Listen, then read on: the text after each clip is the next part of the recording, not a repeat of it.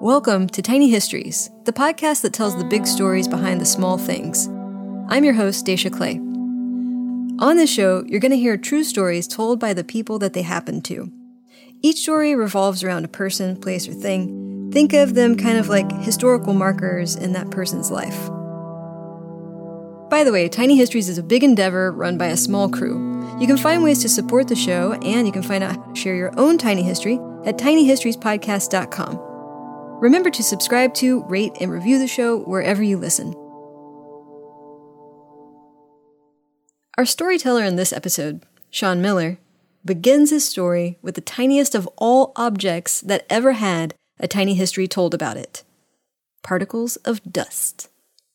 But then the story takes a sharp turn into the unbelievable, but somehow true thing that happened to a woman named Ann Hodges. And from there, the story heads straight up into space. And you know what? That's all I'm going to say. Here we go.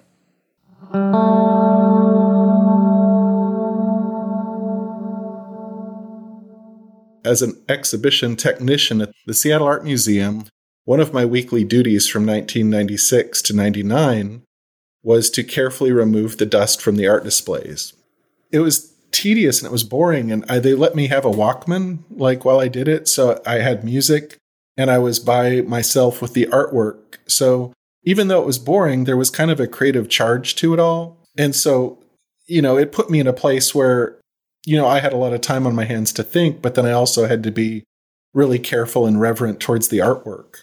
And so over time, that's what that's what I think started this way of thinking about the dust.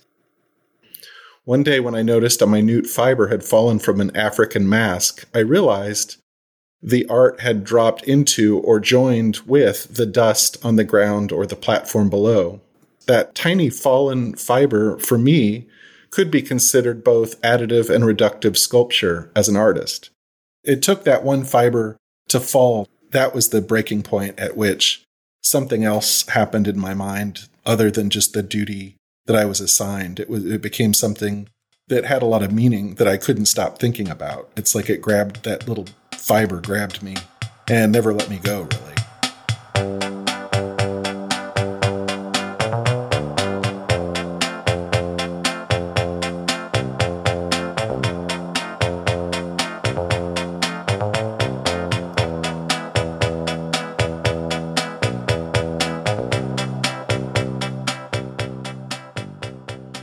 So from this point onward, my work began the act of gathering dust. Um, and I started a collection archive of art museum dust uh, from museums around the world. And as the collections grew in vials and plastic bags stacked up in my studio, I received donations from anonymous and trusted museum dust donors everywhere. I staged dust collecting performances, sanctioned and unsanctioned, at various museums.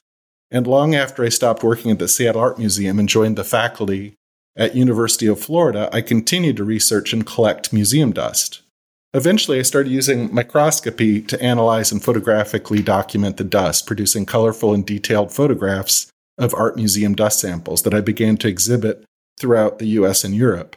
It turns out that museum dust up close is amazingly beautiful and does have a few qualities in common with late modernist abstract painting. In March 2003, at a symposium, I actually declared art museum dust to be my personal ready made. And so that became something that I kind of called my own and, and announced to everybody within this symposium. And since I've, I've discussed it a number of times. So next time you see a dust bunny meandering through a blockbuster museum exhibition, please think of Sean Miller. Okay, so part of my research in the early days of dust collecting involved reading a book released in 2001 by the author Hannah Holmes. And the book is called The Secret Life of Dust From the Cosmos to the Kitchen Counter The Big Consequences of Little Things. I highly suggest this book. One passage left me wonderstruck and jazzed and inspired and, and very curious. Um, Holmes wrote, the Earth grows fatter every day, snowed under a continuous microscopic flurry of space specks. On average, every square yard of the planet should nonetheless receive one speck each day. lie on your lawn for a day and you stand a shot at being pelted by a glassy mini marble or a delicate crumb of comet dust, unquote. And in fact, according to a 2021 study published in Earth and Planetary Science Letters, researchers calculated that 5,200 metric tons of micrometeorites fall on Earth each year. The idea of space dust became very inspiring to me. Outer space suddenly became closer than I had thought, right? I mean, how many times have we unknowingly walked around with a particle of space dust in our hair or on our sweater, according to these calculations? Space, out of the blue, it turns out, can just reach out and touch us. Then at some point, I read a story about Ann Hodges. And I never think of my place on this rotating sphere uh, in the same way after reading about Ann Hodges.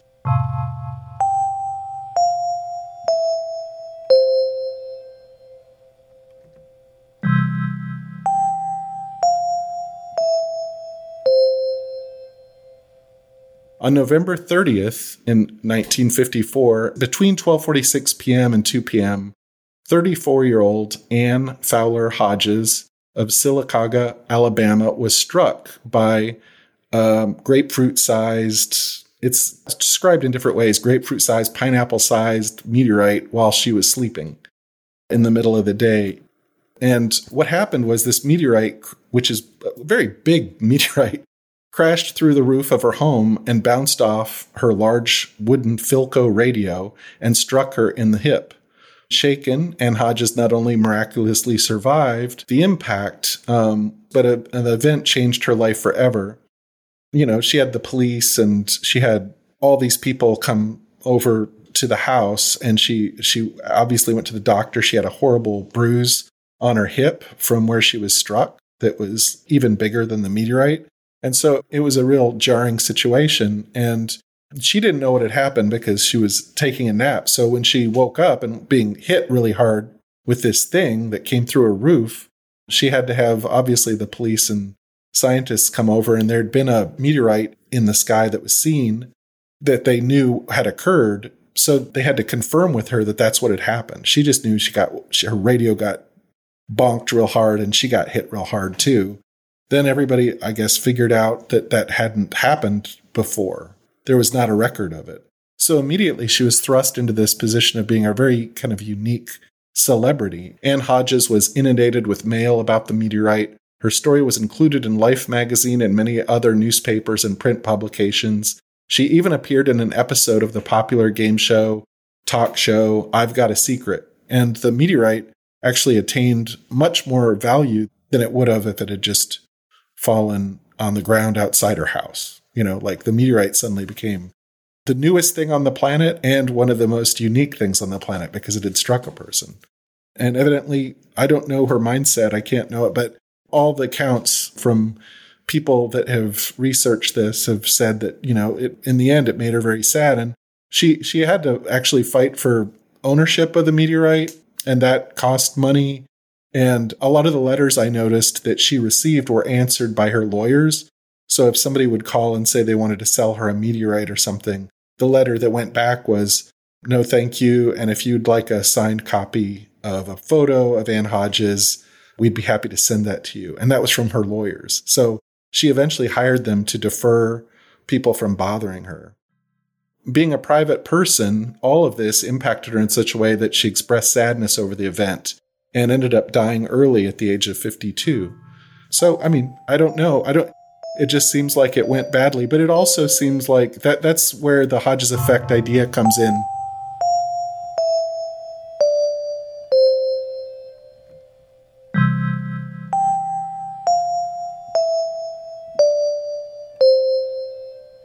So, myself and Connie Wong, who's a San Francisco based designer, and Irish artist Sean Taylor became interested in these events and the idea of this chance encounter with a meteorite and, and the ways, understandably, it could have an immediate life changing impact on the individual.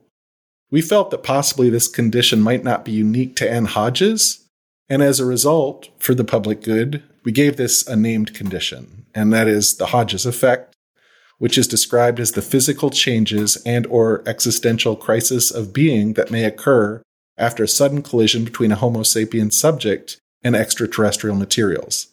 The Hodges effect is an emerging concept in the domain of Homo sapien encounters and responses to environmental change. So that's the definition we came up with to describe what the Hodges effect is.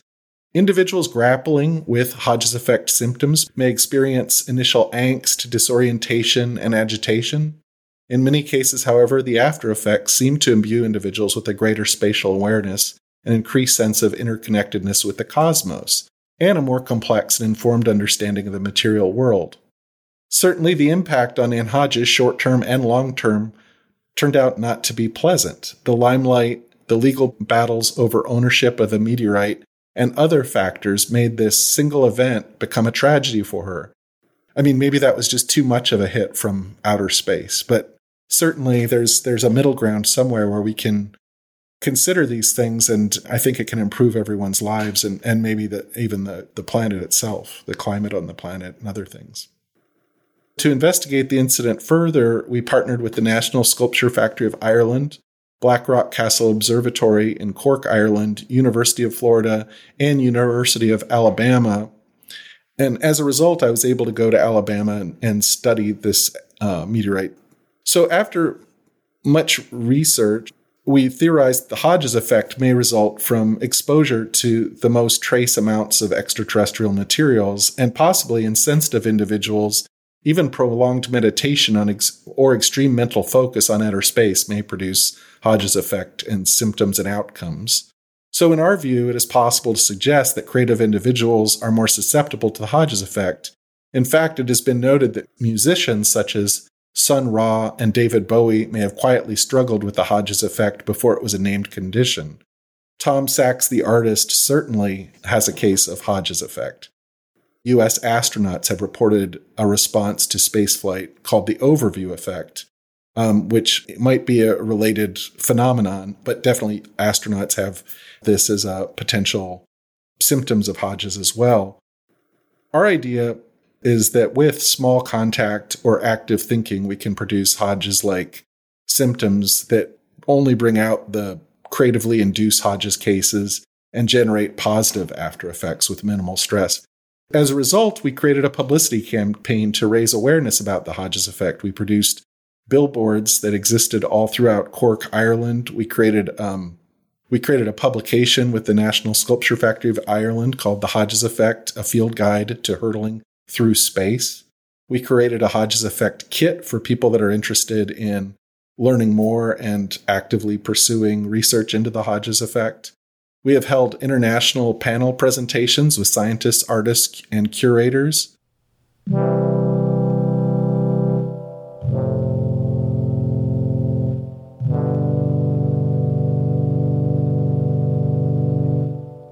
It's very personal how the Hodges effect impacted me, so much so that I almost am nervous to to say it.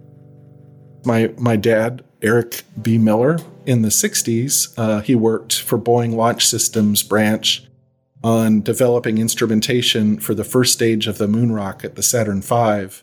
He also worked in Huntsville, Alabama at Wyle Labs as a research staff member and Northrop Space Laboratories throughout most of the NASA moon program. You see, I was born in Huntsville while my dad was doing this work, 150 miles from Sylacauga, and 13 years after the Hodges incident. At that point, she was still presumably living in Sylacauga, 150 miles away from me. But when we introduced this project, when when I was finishing these drawings, and last year when we did this kind of international panel discussion, it was we were all still kind of in COVID lockdown, and so I was in Florida here, and I drove down to Fort Myers. We were all in this panel talking, uh, and then afterwards, I was uh, I got home and I found out that, that my dad had passed away.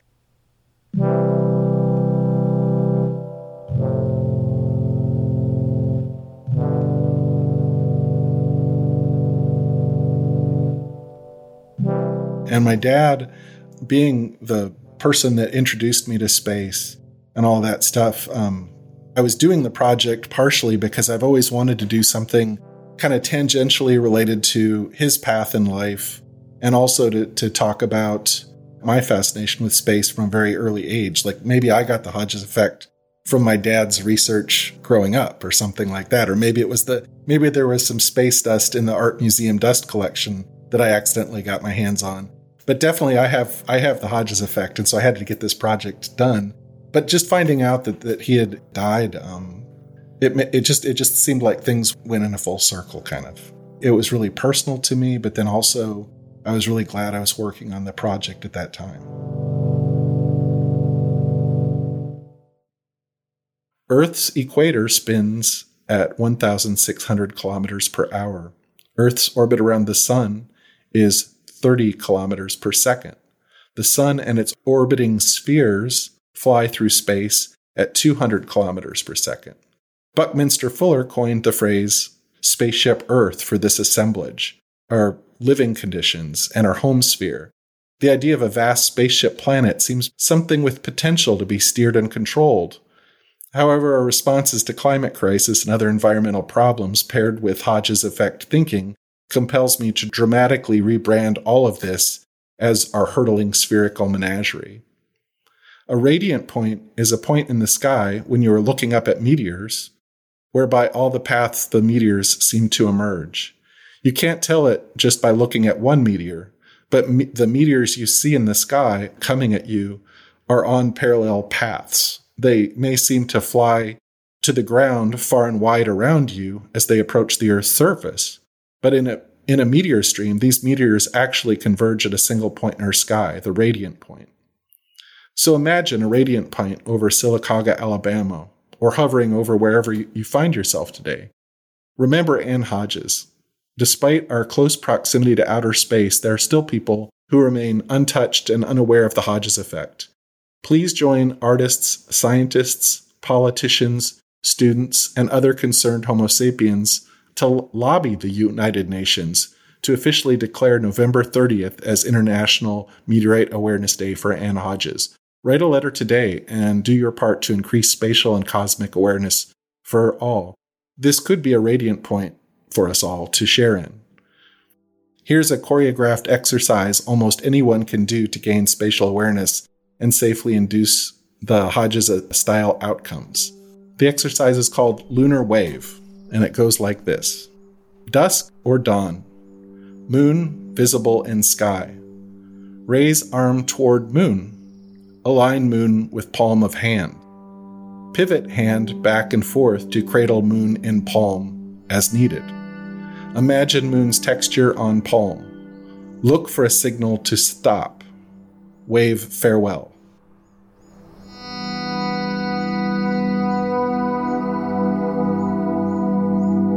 Many thanks to Sean Miller for sharing his story and the concept of the Hodges effect, which I definitely have, by the way. Sean is an associate professor of art and art history at the University of Florida. He's also an award winning artist and a writer and a really nice guy. Thanks to Jack Massing for sending Sean my way. You were right, Jack. He was a really good fit for the show. If you want to check out some of Sean's work, head over to seanmillerstudio.net, and there you can also find out more about the Hodges effect. Don't forget to sign that petition, by the way. Thanks so much for listening to this episode of Tiny Histories. We hope it got you thinking about your own stories, and if it did, we'd love to hear from you. Tell us your story at tinyhistoriespodcast.com, and uh, if you do, we might just hit you up to share your story on the podcast or in the Tiny newsletter. You can find a link to the Tiny newsletter show notes and photos of our storytellers, ways to engage with us, and ways to support the show at tinyhistoriespodcast.com. Tiny Histories is written, hosted, and produced by me, Dacia Clay. Our theme music is by the inimitable Nat Evans. To find out more about Nat, go to natevansmusic.com. Tiny Histories is a production of Pillow Fort Studios.